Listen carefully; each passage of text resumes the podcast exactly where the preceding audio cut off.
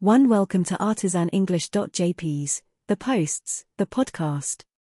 The more vocabulary you know, the richer your conversation will be. Today is Friday, April 22nd, 2021.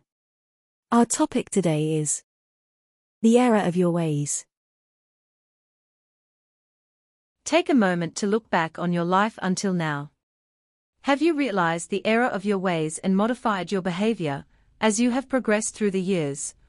Or have you continued to do the same things repeatedly? Which is, by the way, the informal definition of an idiot.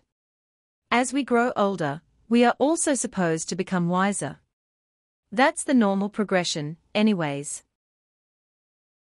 When someone recognizes the error of their ways, they become aware of their wrong actions or bad behavior.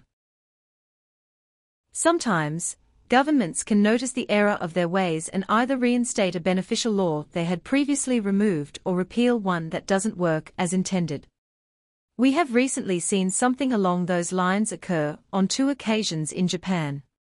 The first was when the Yokohama people voted against the incumbent mayor, who wanted to pursue the construction of a casino resort in favor of one who would cancel it. In this case, the people themselves accepted the error of their ways in choosing the wrong mayor in the first place and doing something about it.